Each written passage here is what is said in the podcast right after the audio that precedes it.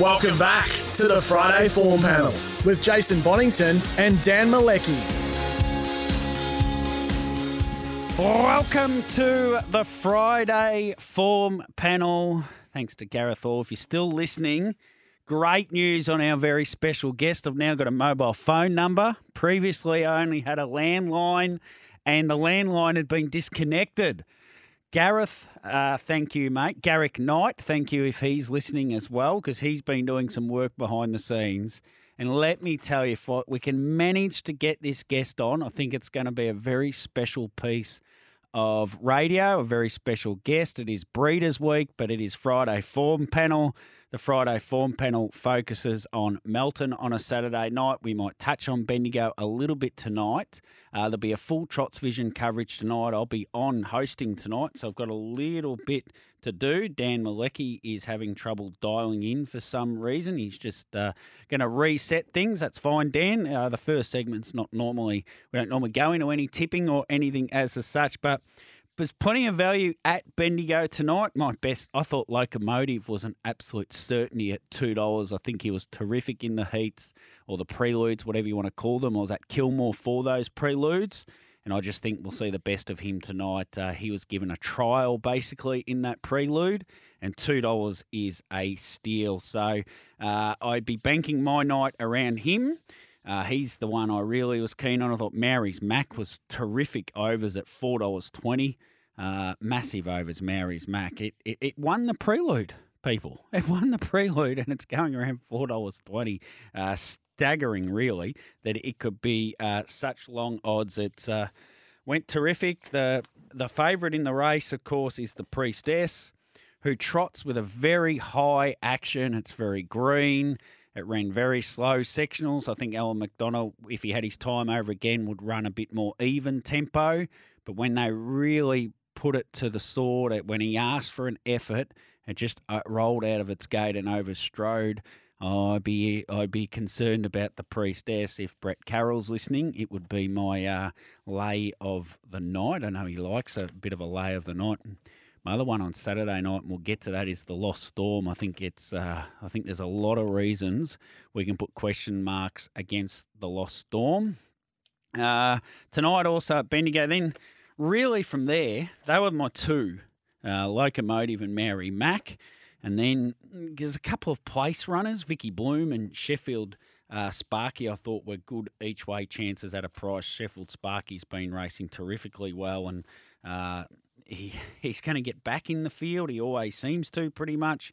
Uh, it's his pattern of racing, but he's been a lot closer at his last couple than uh, recent uh, than his form suggests. And I just he's going to need a bit of luck. He's going to need the tempo on, granted, but he was one at a bit of value. And I thought Vicky Bloom in race two, the three-year-old trotting fillies final, it's got the the gate speed persistency to work across and get to the front. Once it does that, it's it's going to give a great sight. It'll be in front for a long way. I don't think it can win the race, but if you can get the uh, five dollars the drum, it would be uh, it would be a great place chance. Big fella. Uh, very, very disappointing, Toby, going against Where's the Gold. Very disappointing hear have a great Friday from Big Fella. Thanks, Big Fella. Yes, going against Where's the Gold. I think Where's the Gold might make it for uh, for interest free. I think he'll work across and get to the front. Interest free I'll hand up to him. And when we get there, I'll run you through some data and information on interest free, who ran the fastest last 800 and fastest last quarter at Melton last week in the free for all. Now, just think about that from a second. He was he was settled last in the field. He dashed home. He was never asked for an effort. He's going to most likely sit behind the leader. He his last quarter last week was 25-9. So he's and he covered extra distance doing that. He was he was one off the fence three wide. Uh, if he runs home in 25-9 or the start before he ran home in 26-3, catch ran home in 26-5, then uh, then uh, I think interest free is the best of the night. Dan Malecki has sorted out his tech issues. Dan, firstly, mate, uh, how are you? All good? Yeah, good. Thanks, Toby. Yeah, sorry about that. I just had a little problem dialing in, but uh, it's all good now, I think. So I'm looking forward to uh, uh, getting through a, a, very exciting looking program at Melton uh, tomorrow night. Very good. Uh, look, mate, we'll, we'll get a breakaway. I'll let you take a deep breath and compose yourself. And whilst we're on the break, I'm going to ring someone and see if we can arrange this special guest I've been working on for for about 24 hours now. I finally tracked down a number for him, uh, and we'll have him at 11 o'clock if we can. Let's get to a break. We'll come back though, and we'll look at the first few races at Melton on Saturday night. Welcome back to the Friday Form Panel with Jason Bonington and Dan Malecki. Welcome back, Toby McKinnon with you with Dan Malecki. Update on our special guest. It's the right number finally, but it went to Message Bank. We'll keep trying. Hopefully for 11 o'clock, it'll be a very, very special interview. If we can get hold of him, stay tuned, please. Now, race one at Melton on Saturday night is the Allied Express Pace. Uh, it's an intriguing little affair, but to me, actually, Dan, when I really sum things up, it started to look a bit simple towards the end. I thought Sweet Passion gets across. Declan Murphy has the option to hand up or hold the front. He may hand up to put Celestio Matusa, who looks his main danger to me, three back the fence. And then I think Sweet Passion will have the dash to win. I, I just feel like he's the safest bet in the race, if that makes sense. Yeah, it does make sense. And the stable, Matt Craven, um, uh, I think Oh, everything he's throwing a, a, a yoke on at the moment is just flying, aren't they? Yes. So, Even the Um, pan.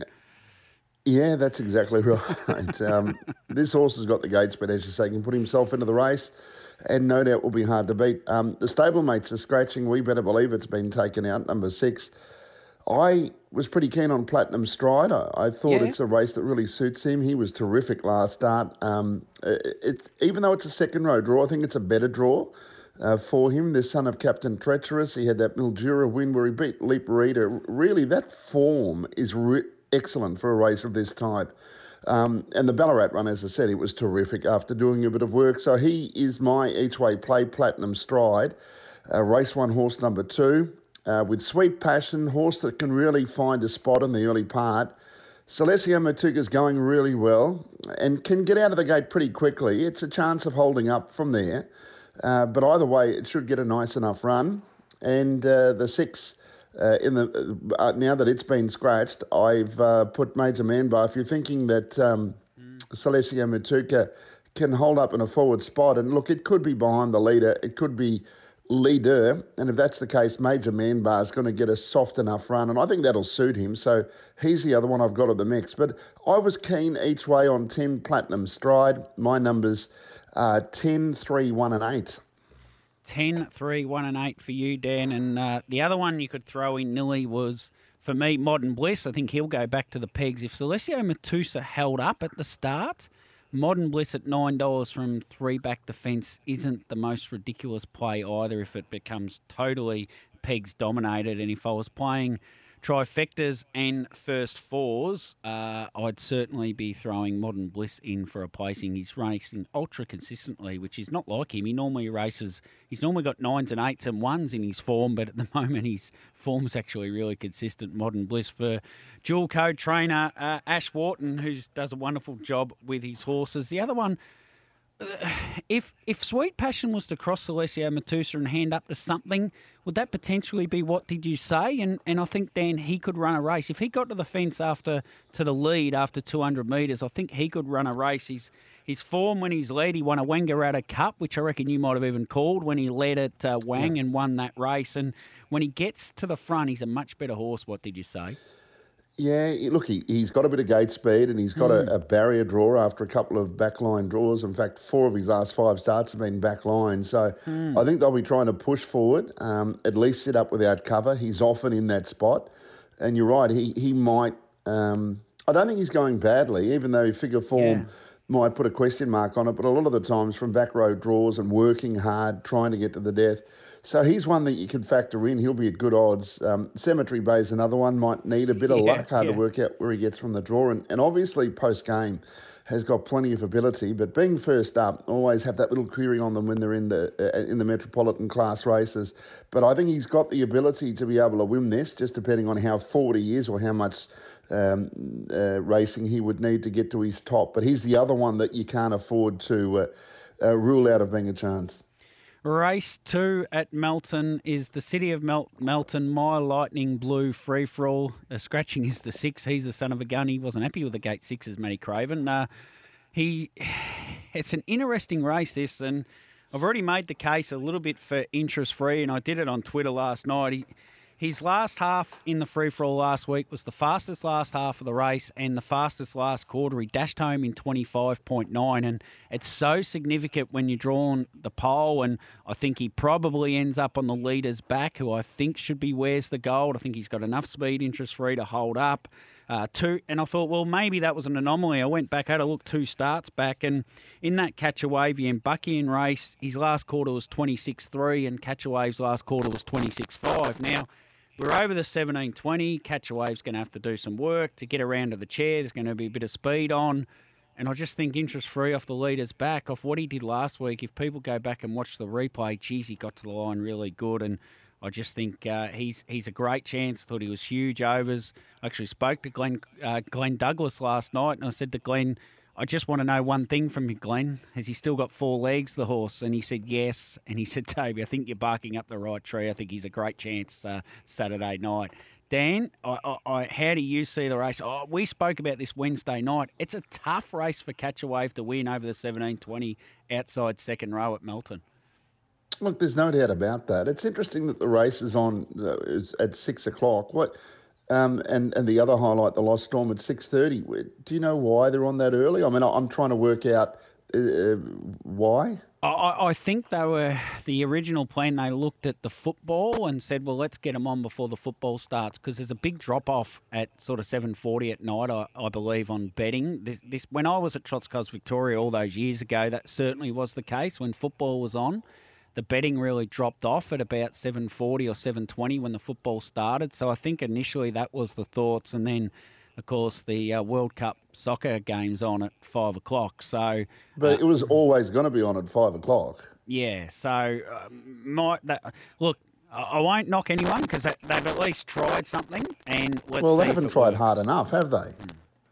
Really? There's going to be more people watching that um, the Matildas match at 5 o'clock uh, then they will be watching the footy game. I don't care what anyone says. It'll be, both of them are extremely popular, but yeah, um, uh, it, I just scratch my head sometimes. Um, that fixture for the Australia, the Matildas playing at five o'clock on Saturday, that's been available and you would have been aware of from Sunday. I mean, you don't have to be Einstein to have worked that out. So I'm a little perplexed at that. I, if that's the reasoning for the Carlton Melbourne game to schedule in that time, and be ignorant to uh, probably the biggest soccer match Australia, certainly in the women, but they, they get the viewers uh, to to be ignorant of that. Um, you know, I'm a bit embarrassed.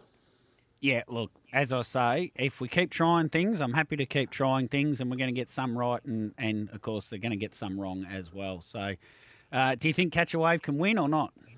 Well, I think he can, but you know, I'm open. He's still got improvement to come naturally. He's not going to be screwed down hundred percent. He's he's there to peak on Saturday, the second of September. But it's it's the race where I think he can win, uh, but he's going to have to work a little bit. Will he be vulnerable? Will he be vulnerable in the last fifty metres potentially?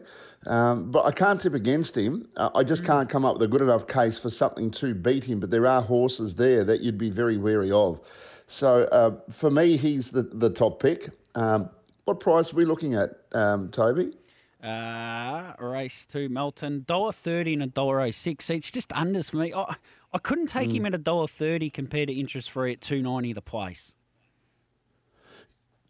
Oh well, that's fair enough. Yeah, yeah, and the draw for interest free would make a big difference. I mean, you've got bulletproof boy there that sometimes it can fly off the arm or, or not. I, I can never really read it. Yeah. Um, Where's the gold showed that I think he'll be right up to the to the top level with his last start performance. Has had a bit of a gap since. Better isolate.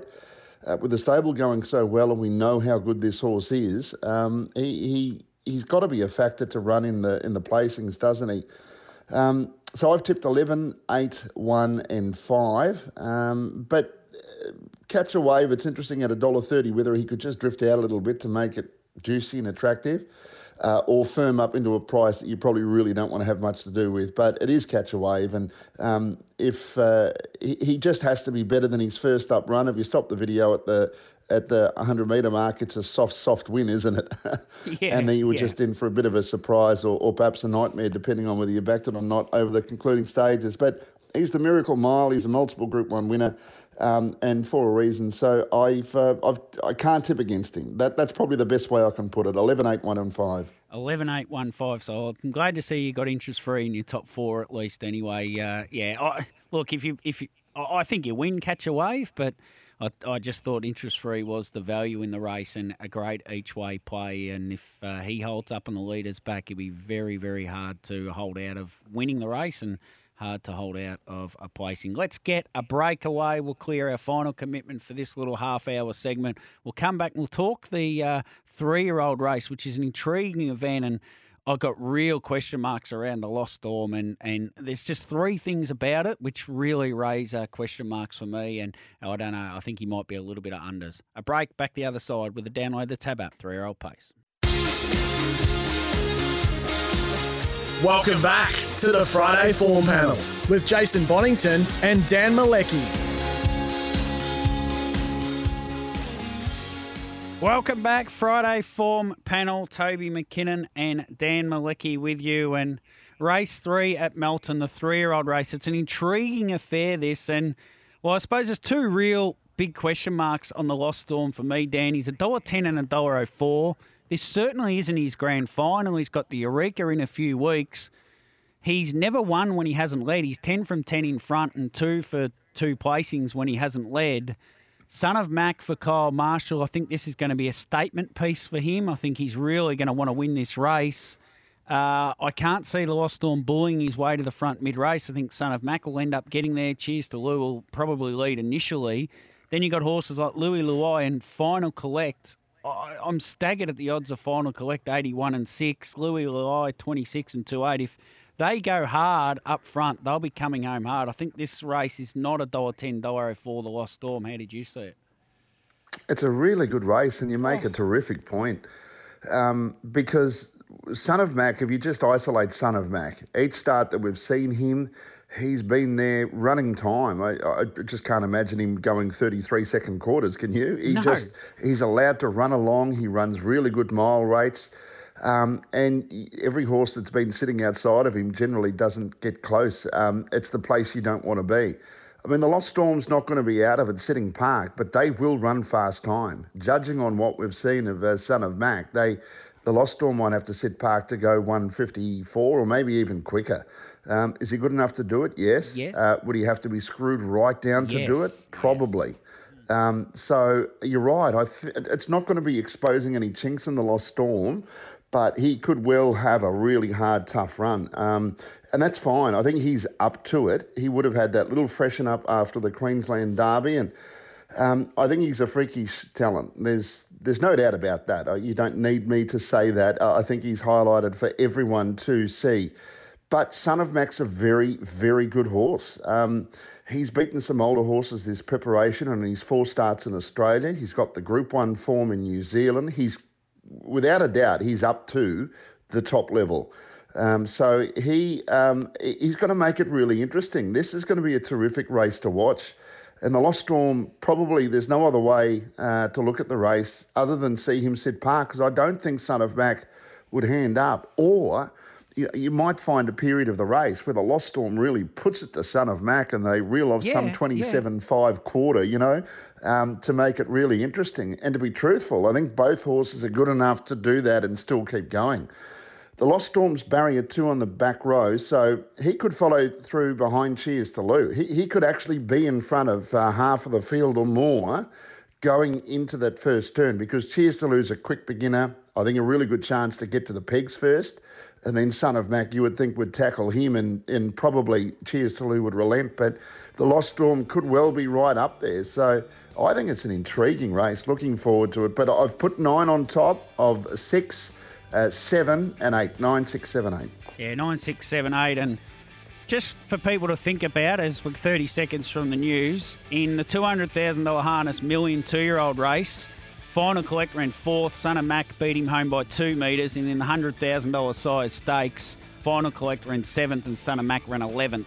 Uh, there's big discrepancies in their price though. Final collect $81, Son of Mac 550. There was nothing between him as two-year-olds in New Zealand. Let's get to a break. We'll come back the other side. Welcome back to the Friday Form panel and a very special guest. We haven't managed to track him down, unfortunately, so we're stuck with Darren Carroll. Darren, how are you, mate? Yeah, good. Thanks, Toby. I don't mind being uh, being second best here today. Yeah, well, Dan, uh, the guest was going to be a guy by the name of Cliff Woods. Do you know Cliff? Uh, I want to say yes, but I'm not sure. Yeah, you do. He trained a winner in 1985 in New Zealand, a horse by the name of Waihemo Flow. His next winner was in 2003, a horse called Wishes Come True, who won at its first start as a six year old and had four starts across four different years. It retired to start. It had two foals, and one of those raced as an eight year old. In 2006, he got his third winner in his career. He trained horses right up to 2021. It was a horse called Finney's First.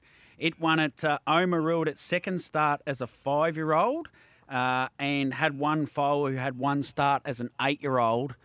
And you'd say, as far as breeding goes, why would you have someone on that only had three winners over all those years? But Dan, I think you might know why I was so keen to get Cliff Woods on today. Well, I, I heard you mention the, the moniker Waihemo and my ears pricked up. well, he bred a horse. He had a mare called Waihemo Dell who was unraced. She had foals for the Crichtons from 84 to 91. She didn't have a foal for four years when Cliff must have acquired her. And her first foal for Cliff was a 1995 horse by Strap Hanger, uh, who we'll go back to in a second. There was four more foals, and only one of those raced for nine unplacings. In all that time, he bred one really good horse, and the horse's name was, of course, Waihemo Hanger. And I'm looking at all the photos adorning my office. I've got. Uh I've got about nine Waihemo hanger photos here. He's uh, he's been the pride of joy, pride and joy of any uh, thoroughbred or harness horse I've ever had, and I've had a couple of good thoroughbreds, but he was clearly the best in my eyes. And if he hadn't have broken down when he did, um, mm. you know, I dare say that he could have won something even uh, more special than what he did. So he was a great horse for us, and it's a pity you couldn't have got Cliff. I would have loved to have uh, shaken his hand via the telephone. I know. So you've never spoken to him? He bred the horse. Do you no. re- and do you recall how you got him? Uh, uh Garrick Knight thought that there was a story around that Mark Purdon went and drove him in a workout, the horse, and purchased mm. him out of the workout. I um, naturally, when Mark was coming over all the time, and he had Pride of Petite, and, and particularly Buster Hanover. Buster Hanover was the one that made me want to get a trotter. Yeah. And and I said to Mark, I want a Buster Hanover, and uh, it was about oh, it was a good year later before he called me back. It might have been eighteen months. It was a fair while later. Yeah. And he said, look, I think I might have got one for you, and and that's what it was. He went down south to drive it, and you know, he sort of said, it's got a little hitch in its gait. He said, but I really, really like it. And um, he, uh, he didn't race for us until he was four, but I think he won seven of his first nine starts. He just charged through the classes. Uh, I think the only horse that had ever done it quicker was uh, a, a, trotter called Merinai, um, who was uh, high quality a, a, decade or so prior. But um, yeah, that's, that's sort of how it started off. It was my wish. And um, and Mark answered my request and, and come up with what I wanted to be a, a Buster Hanover. And that just shows. His, yeah, go go, Darren. What What was his biggest race win, Dan? He won the uh, New Zealand Trotting Championship. Mm. He sat okay. in the death uh, and beat Take a Moment and Game Bid. Wow. Uh, the the best Game Bid had won the Inter Dominion and beat La Cucaracha three weeks prior. Yep. yep. Um, he won the Ordeal Cup uh, the year before, uh, well, the two years prior, it had been won by Lyell Creek. Uh, he won the New Zealand uh, feature trot on New Zealand Cup Day. So the big day, New Zealand Cup Day, I got a winner. He won the feature trot and beat a horse called Dependable, uh, and a number of other uh, open class wins. Um, Unfortunately, stand start performances weren't that great. He won from the stand, but when he had his opportunity in Rowe Cups and Dominion handicaps, and he didn't have that many because he, he broke down as a five year old. So um, he, he missed away a couple of times. Down. Sorry? Just, just, just five when he broke down and never raced after that. Yeah, he, he runs second in the uh, New Zealand trot on the Friday.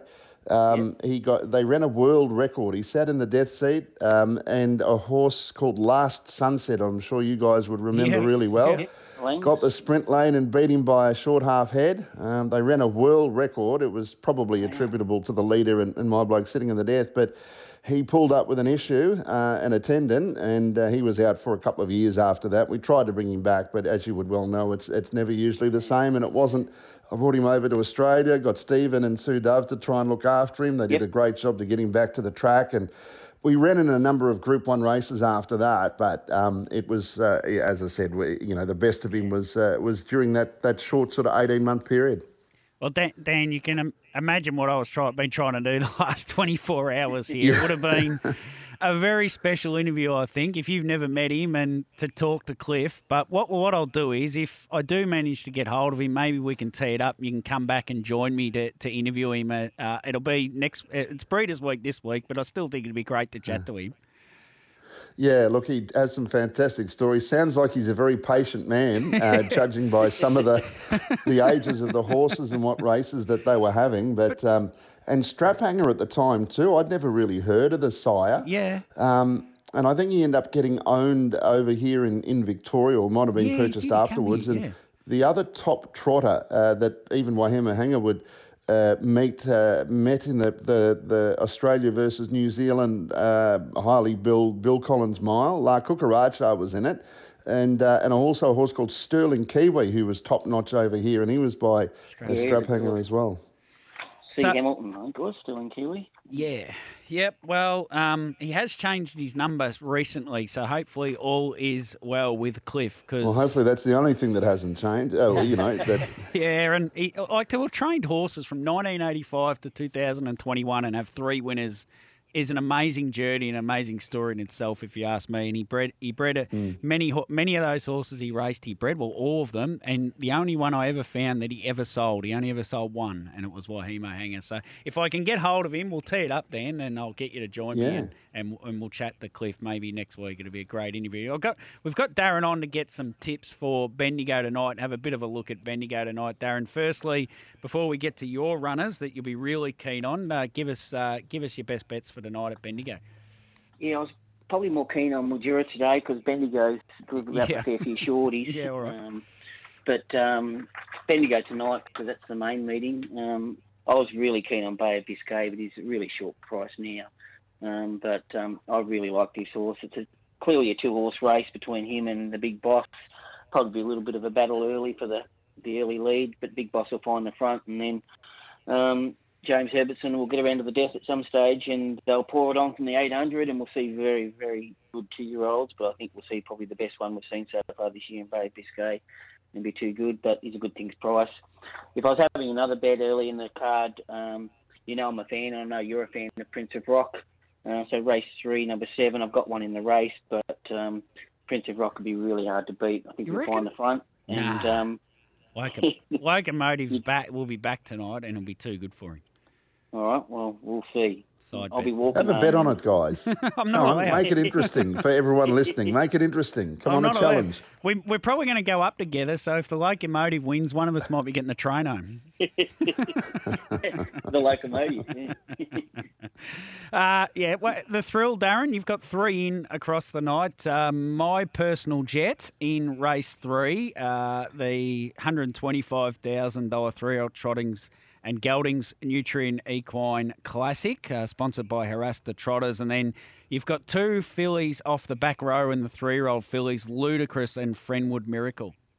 Yeah, so for a start, um, my personal jet, he ran in the two-year-old version of it at Menangle last year in his first start. So Yeah. he's been a ripper. Like he's um, just a versatile. If, if, if you've seen him, he's a giant. Um, he looks like a giraffe the way he walks around. So he's still growing into himself. Um, but honest performer. Um, these are a good batch. So um, I said in the heat he'd run fifth, and I'd be happy. And he ran fifth. Um, I'd be delighted if he ran fifth or better tonight. Um, you know, being realistic, he's uh, probably a little bit less than, than those ones, but uh, we're having some fun with him. And just to be involved in a $125,000 race is a massive thrill in itself. So, so that's the trotter. And and then, you know, to think that I bought shares in two horses um, when they come through the yearling sales. You know, that's probably in a couple of days after the yearling sales. I got contacted. Would you like some shares in some horses? And I said, yeah, I'll take a share in each of those. Um, Yeah. And then to think that, you know, you go back and wind the clock forward, and I've got two horses in, you know, a hundred thousand dollar race. It's just, you know, amazing. And they've done a great job, both of them, um, and more to come. But um, gee, not sure whether Ox was picking the marbles out in head office, but nine and ten, that's a bit harsh, wasn't it? Uh, what you were ninety to one to, for that to happen? yeah, probably. I'll have to get the stats on that, but uh, yeah, a bit harsh. Uh, and Yeah, you you were getting a few more phone calls. If you said that you received a few more phone calls and you couldn't say no, I'd be careful. Now the phone's going to be running off the hook. yeah, yeah. Uh, yeah, it already has. Dan, don't worry about that. I've got far too many. You know what it's like.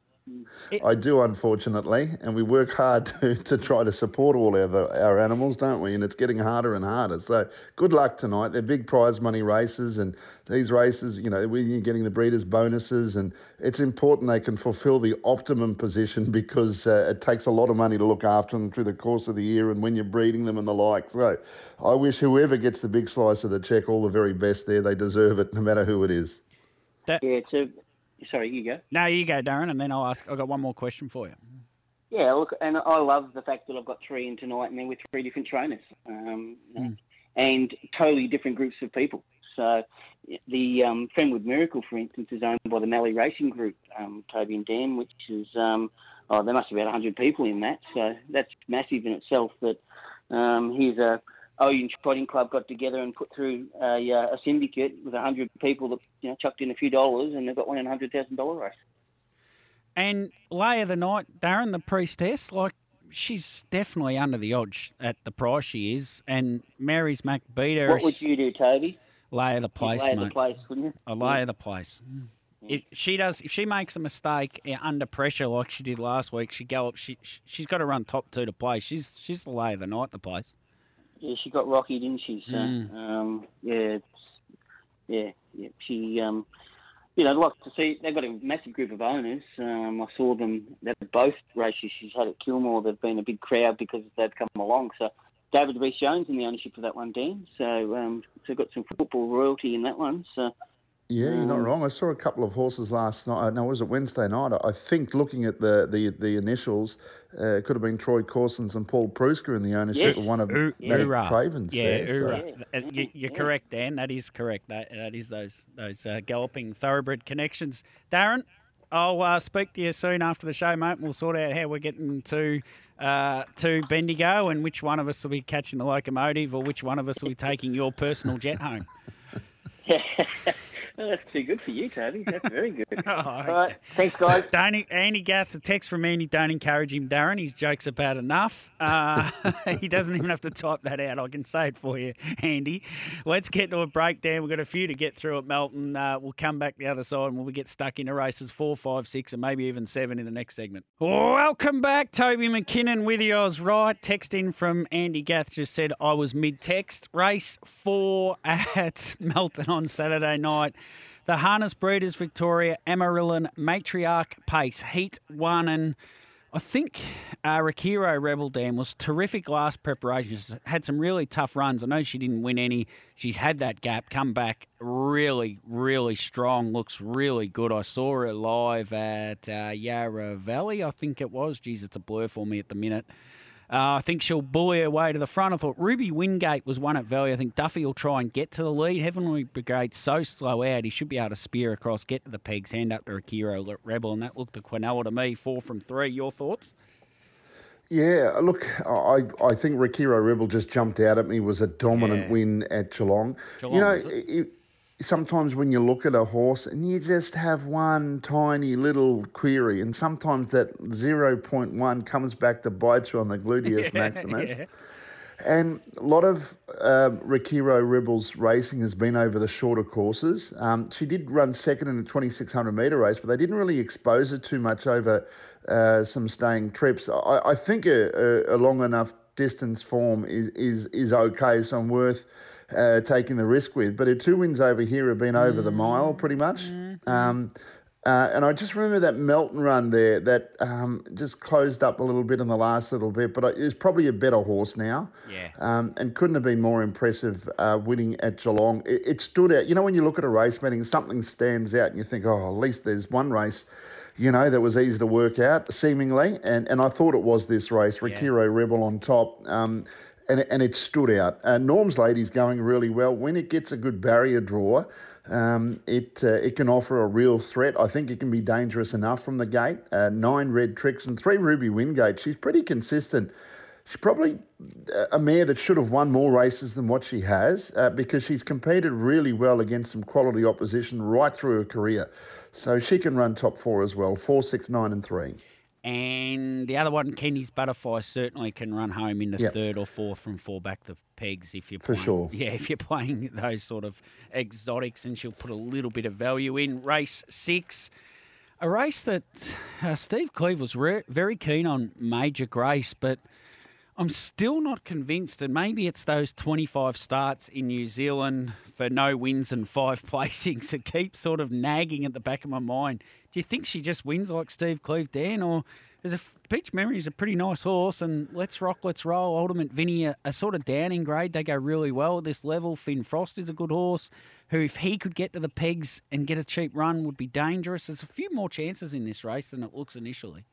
Well, there's one less chance. I can tell you there is actually one less chance. Scratching you, it doesn't come through. Beach yeah. Memories has been scratched. Oh, so, um, hence oh, yeah. why Mark Pitt was down four for both runners. Um, I don't think it necessarily makes it any easier here. Um, Ultimate Vinny could lead. I think if Ultimate Vinny gets to the pegs, he could offer a terrific chance. Whiskey Cavalier uh, got back, just never got into it. It was a forgivable run last start, uh, just never able to get into the race uh, in that I think uh, win, uh, and they came home in 54-3. I mean, you really can't make yeah. much ground there. You can go to, you could run 54-3, which it probably did, uh, without really making up any ground and coming wide to do it. So Whiskey Cavalier and Major Grace. I mean, I, I got a lot of respect for the form that she's in, and.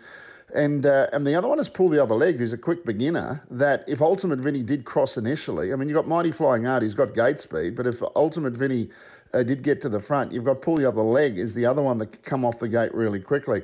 I think there's a few scenarios here where every horse in the race has got some chance. Uh, let's rock, let's roll. Naturally, the harder they go, um, the more it'll be suited, and the small field helps its cause as well.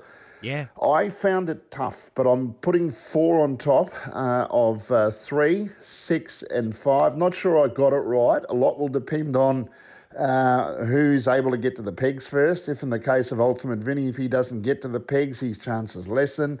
Uh, probably similar with pull the other leg, although I don't think he has to. I mean, Andy was uh, willing enough to run him in the, the, the, the high level free for all last week, the um, Maestro. So the horse is going well. And naturally, Major Grey still going through the classes, but going through them really quickly. And Whiskey Cavalier, as I said, just total forgive last week. I'd love to put them all on top, but four, three, six, and five, and um, you know, you mentioned Finn Frost and and Let's Rock, Let's Roll. There, others with a chance. I don't think Mighty Flying Art can win, but it, can still place. Yeah, I agree with everything you said. And I, I, was thinking Finn Frost was a great place chance, but it was seven in the race and only paying top two. I'm not so keen on. I'd want to see what what odds he was. There's nothing up at the moment for the place. If you could get eight, nine dollars, then yes, but three dollars, four dollars, then no. So um, my tip there is five Dan because he seems to have more confidence than I do in the race. So I'll go four, three, six, and five. Uh, the next race, I am very confident in Dan. Race six. This just is a beacon. I, this horse is absolutely flying. Zarem. Will it win the race? No, no, it won't. Will he's all muscle lead? Yes. Will Zarem be on his back? Yes and ran third in this race, Heaton final last year. He's going terrifically well. He sits on the back of He's All Muscle. He's $9 the place. He ran through it Into the Dominion series terrifically well. He is the place bet of the night at $9 RM. Uh, he's All Muscle, very hard to beat. But yeah, please give me pegs, pegs, pegs, and they absolutely fly in the last 800 in the Winter Trotters Cup final. You know, I reckon barrier one could be a trick for he's all muscle. Egret beat it out last start. Egret's clearly a, a, a, quicker beginner, I think, unless there's something in He's All muscle they're willing to press the button on here. But if Egret led, bigger field, I mean, he's all muscle, it's easy to say, might, you know, quickly get crossed, move, get into clear running, whip around and hit to the front. Now, that's a really likely scenario, but um, I, I just don't know whether you'd want to take the risk at that sort of price and expect that that would happen. But I, I would think Egret would cross. I'm confident Egret would cross at the start. Now, Egret might have a penchant to uh, to take the trail, as as what happened last start. Um, just it's a little query I've got. I was very impressed with Love Gun last week for a horse that sort of wanted to keep hanging in. I thought his mm. turn of mm. foot's terrific. He's come back lengths better. I know he always showed a lot, but he's going oh absolutely super at the moment. So I'm tipping Love Gun each way here, number four, from six Egret, one He's All Muscle, and, and Zarum at 71 and nine. Look, it's got to be worth a dollar a win, four dollars a place type ratio. I, I, nine dollars a place. Even if He's All Muscle does get crossed, yeah. they might be trying to get off the pegs anyway. If it does do the retake, Zaram could be three pegs. Yeah. Um, and if that's the case, the nine dollars, you'd be happy to take it and see if it's going to try and fight out third or fourth. But I was just a little worried at the start that that there's enough traffic there that could make it interesting for He's All Muscle, or maybe that extra pressure that's put on it to try and begin uh, better. Horse is absolutely flying. That's obvious. It's rightly the favourite, but uh, I'd just be a little. Uh, have a little worry about barrier one. I, I, I, was impressed with Love Gun. He's hard and fit now, I reckon. Uh, he's obviously a good sit sprinter and um, with improvement to come out of his last run, I suspect as well. So four, six, one, and eight. So this is the Sulky app uh, Winter Trotters Cup final, and using the Sulky app, if you haven't, go and have a look at it. You can look at this race. The, the really important thing to look at for me is the gate speed and the 7 PL, which is uh, the first seven seconds of, of each start. They measure how, how many lengths they run on average, he's all muscle averages 25 lengths in the first seven seconds. Egret 25.3. So Egret gets out 0.3 of a length quicker than he's all muscle. Now, Naked Ambition, Over and Out, Love Gun, and Kyvelli Piero are all between 24.8 and 25.3 as well. So if they all come out as per the Sulky app, which I use and is so accurate – that's going to be a very even front line. The horse with, with a length on them is actually tipsy turvy, the widest runner, but I don't think he's going to charge the gate and work across the front. So uh, I beg to differ. We disagree, Dan, but that's okay. That's what the punt is all about. And the, I think he's all muscle leads. I think Zaram settles uh, on the leader's back. And the, three back defence then. Whoever gets on a Zaram's back is an intriguing spot. Uh, hello, Ryan Sanderson. How you going? If you're listening, anywhere Hugo, six dollars the place. Uh, Ryan, if you happy, if he's all muscle leads and Zarum's leaders back, and you can get three back the fence with anywhere Hugo. How you going, Ryan? Not giving you advice. You're a much better driver than I am, but that'd be a great spot to be in uh, for multiple players. Let's get to a break, Dan, and we'll come back after the news. We've got uh, what have we got? Three more races to get through seven, eight, and nine at Melton. We'll get some best bets from you and a multi as well. You were red, red hot last week. You win some, you lose more.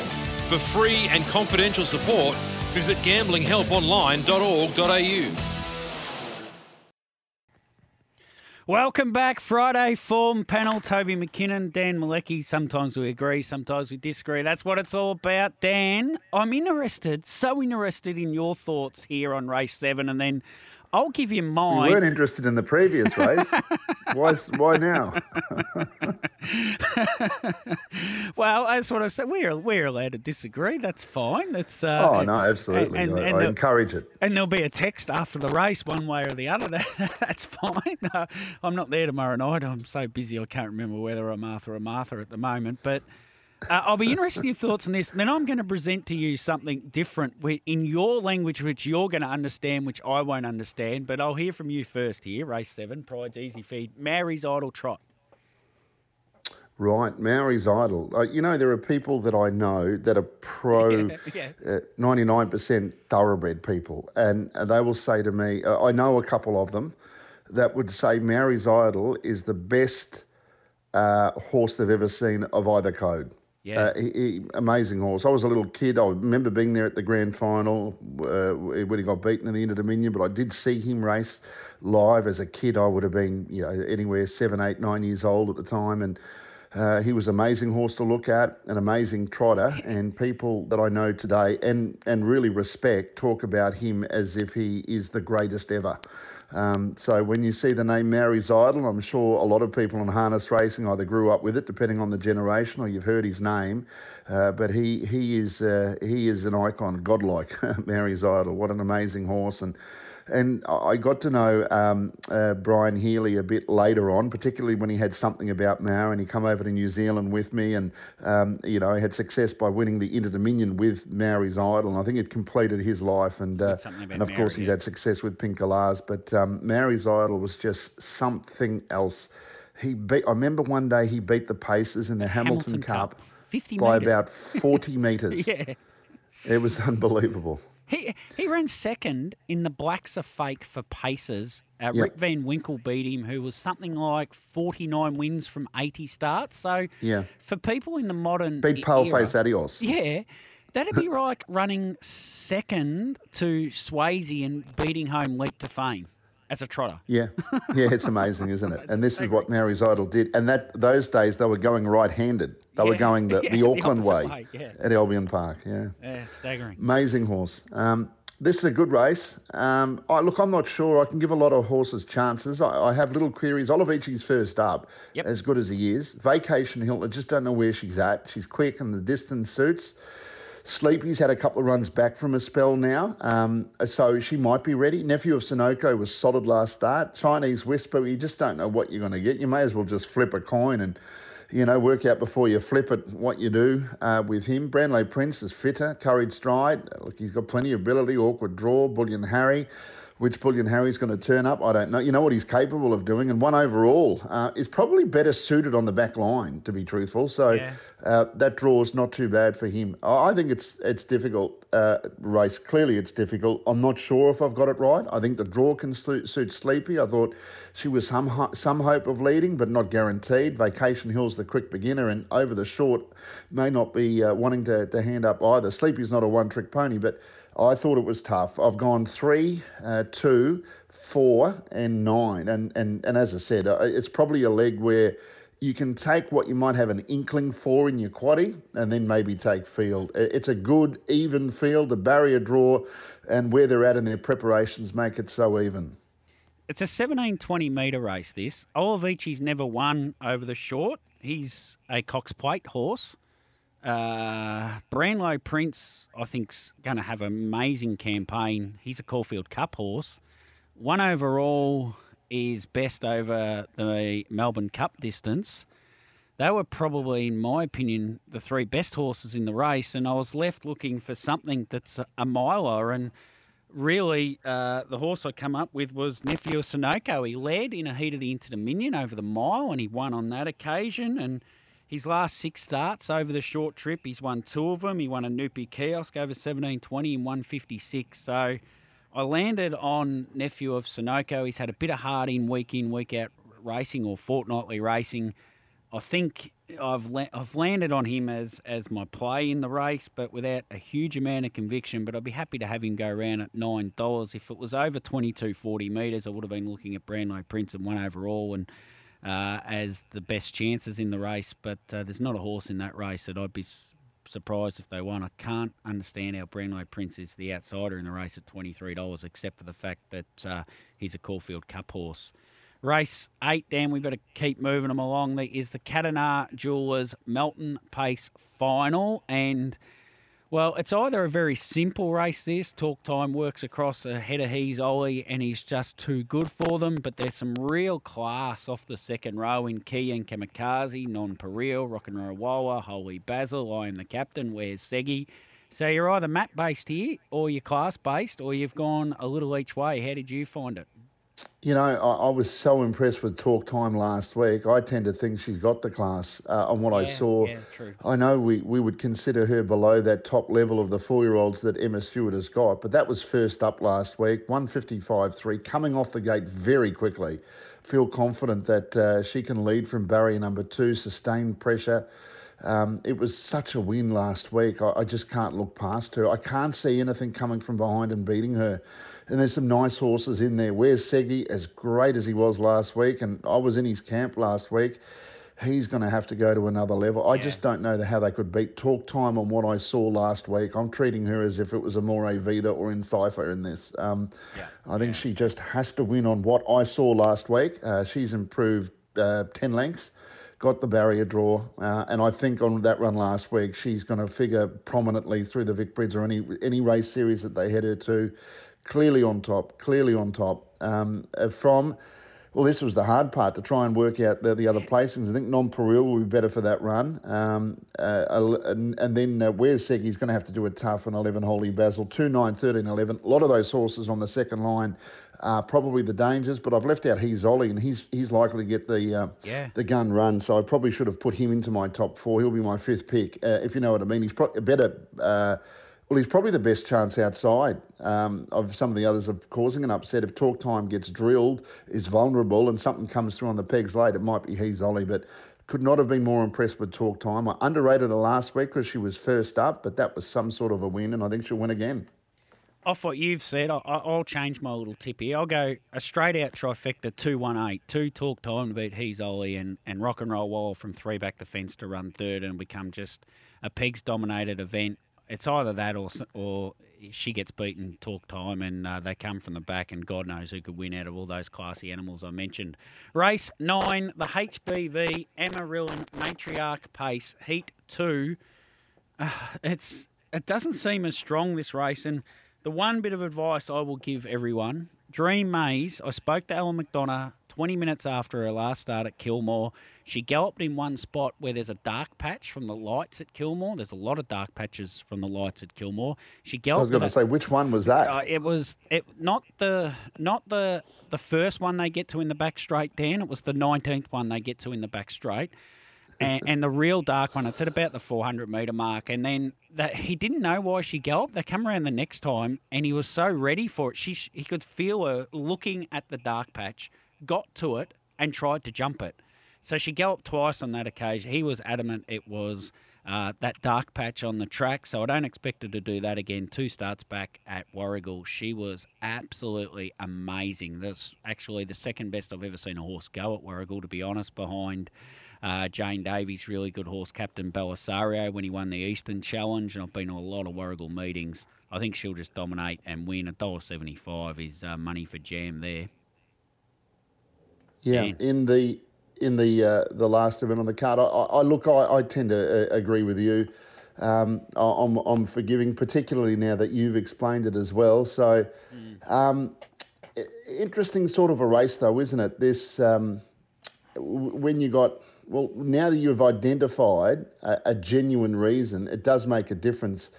Um, forgot the wallet. Is forgot the wallet a danger? I think so. Is it the main danger? Probably. Yeah. Uh, Nikki Nana was really good last week. I think she's much better horse when she's on the pegs, but she's going well. And and I think Alby's done enough in her career to suggest she's more than capable. How many starts has Alby had with the Douglases? Uh, one, I think. Yeah.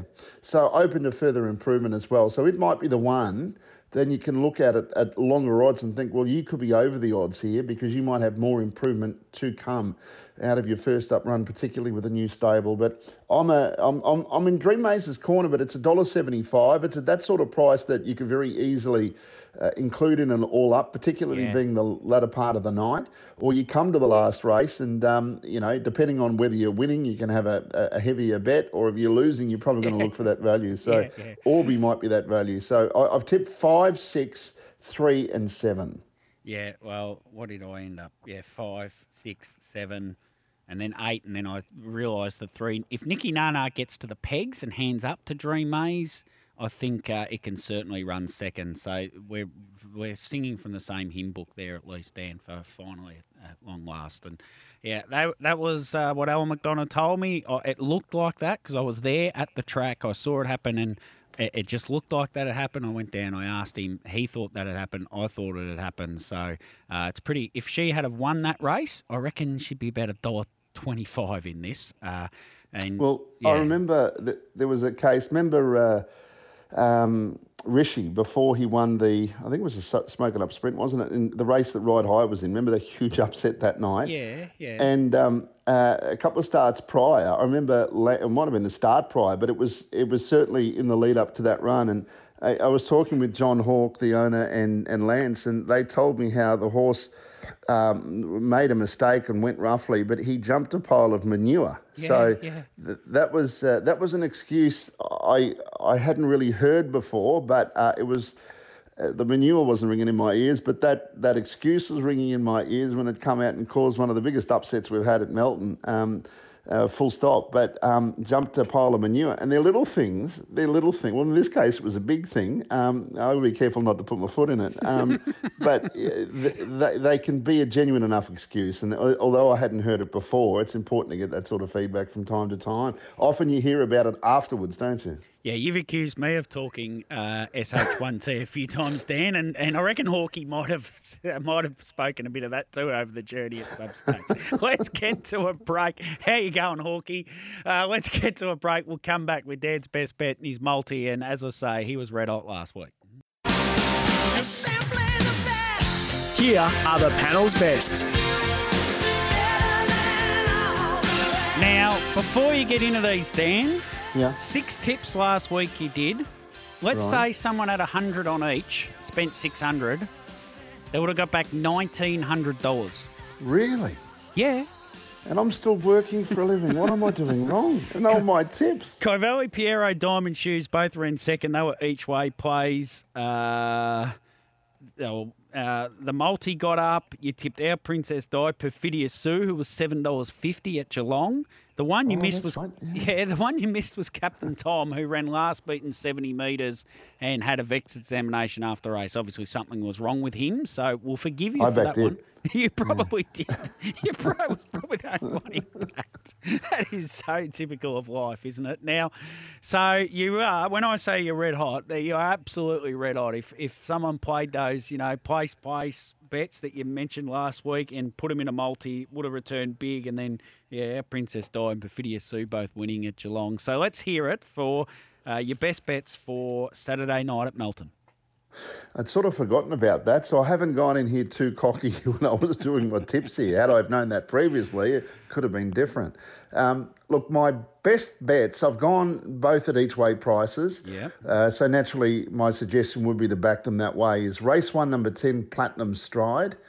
And uh, I'm, I'm taking on He's All Muscle to a degree, so I think Love Gun each way is the other one. Race six, horse number four. So they're each way best bets. Race one, horse 10, Platinum Stride. Race six, number four, Love Gun. He's already won two runs this uh, time in, so I'm, uh, I'm getting onto the bandwagon there. So they're my best bets each way, and, uh, and I've worked at a multi. Yep.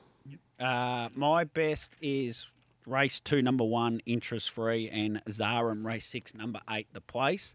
The multi uh, jingle is coming. It's hopefully coming. Here we go. It's time for multiculture. Now the multi's always sometimes it's the two you're tipping, sometimes it's others, and sometimes you run a gag past me. Let's go with it. Well, I've actually, this just stood out. It looked the obvious. There's no great price here, but the combination uh, I think is attractive. So effectively, these two would be my best bets for the night, my best bets on the nose. Yeah, yeah. And I suggest take them all up to win. Race four, number four, Rakiro Rebel, into race eight, number two, Talk Time. And I think that's around $2.32 at the moment, just uh, looking at the, the tab odds. And depending on where you bet it, you might get your boost or acceleration or whatever it is they use in all the different um, uh, sites. But uh, keep it simple race four, number four, and race eight, number two. Yeah, I like All that. up a win. I've tipped both of those, and I think the, the, there's three we really agreed on. It was Dream Maze was the other one, so maybe a team multi if, if you had to chuck Dream Maze in uh, as an extra little multi, a three legger at a dollar seventy five on top, perhaps. Uh, that, that can be my multi. Your two and Dream Maze at the end. Uh, Dan, thank you very much, mate. It was a pity we couldn't get Cliff Woods. I, I tried my best for you, and uh, maybe we'll still be able to get hold of him and have a chat to him about uh, the Great Waihemo Hanger and how he bred him. Yeah, it would have been a great story. It was a good try, and perhaps down the future. Although if you got him on, he might imagine he'd come back and said, "I'm still waiting for that other thousand after his first win or something like that." You know. Maybe that's why he wouldn't. He just ignored the calls. oh, those bloody Australians! I got ripped off in 1998 by an Australian or 99 or whenever, whatever year it was you bought it. Yeah, that's right. Yeah, no, they were fond memories though, so I appreciate you bringing them up. Uh, good on you, Dan. Have have a great night calling Saturday night, mate. Uh, I'll catch up with you. You're not at Kilmore Sunday with me, are you? No, no, I'm actually taking the weekend off. Oh, um, you are too, um, aren't you? I forgot. Yeah, yeah. I've got. Um, looking forward to the the Matilda soccer game, and and also going to go and watch my footy team on Sunday as well uh, in another state. So yeah. looking forward to a weekend away with the family. Over a course of a working life, not many people would have worked as many Saturdays as what you have, mate. So uh, enjoy the weekend with the fam. Uh, I'm glad I brought back some memories for you. And if I do get hold of uh, Cliff, I'll, I'll, make sure I get you involved in the interview. Have a great weekend, Dan. Thank you, you too, Toby, and to all our listeners as well. There's Dan Malecki. We'll get to a break. We'll come back and I'll wrap it up and I'll hand it over the show over to Hannibal Lecter for the afternoon.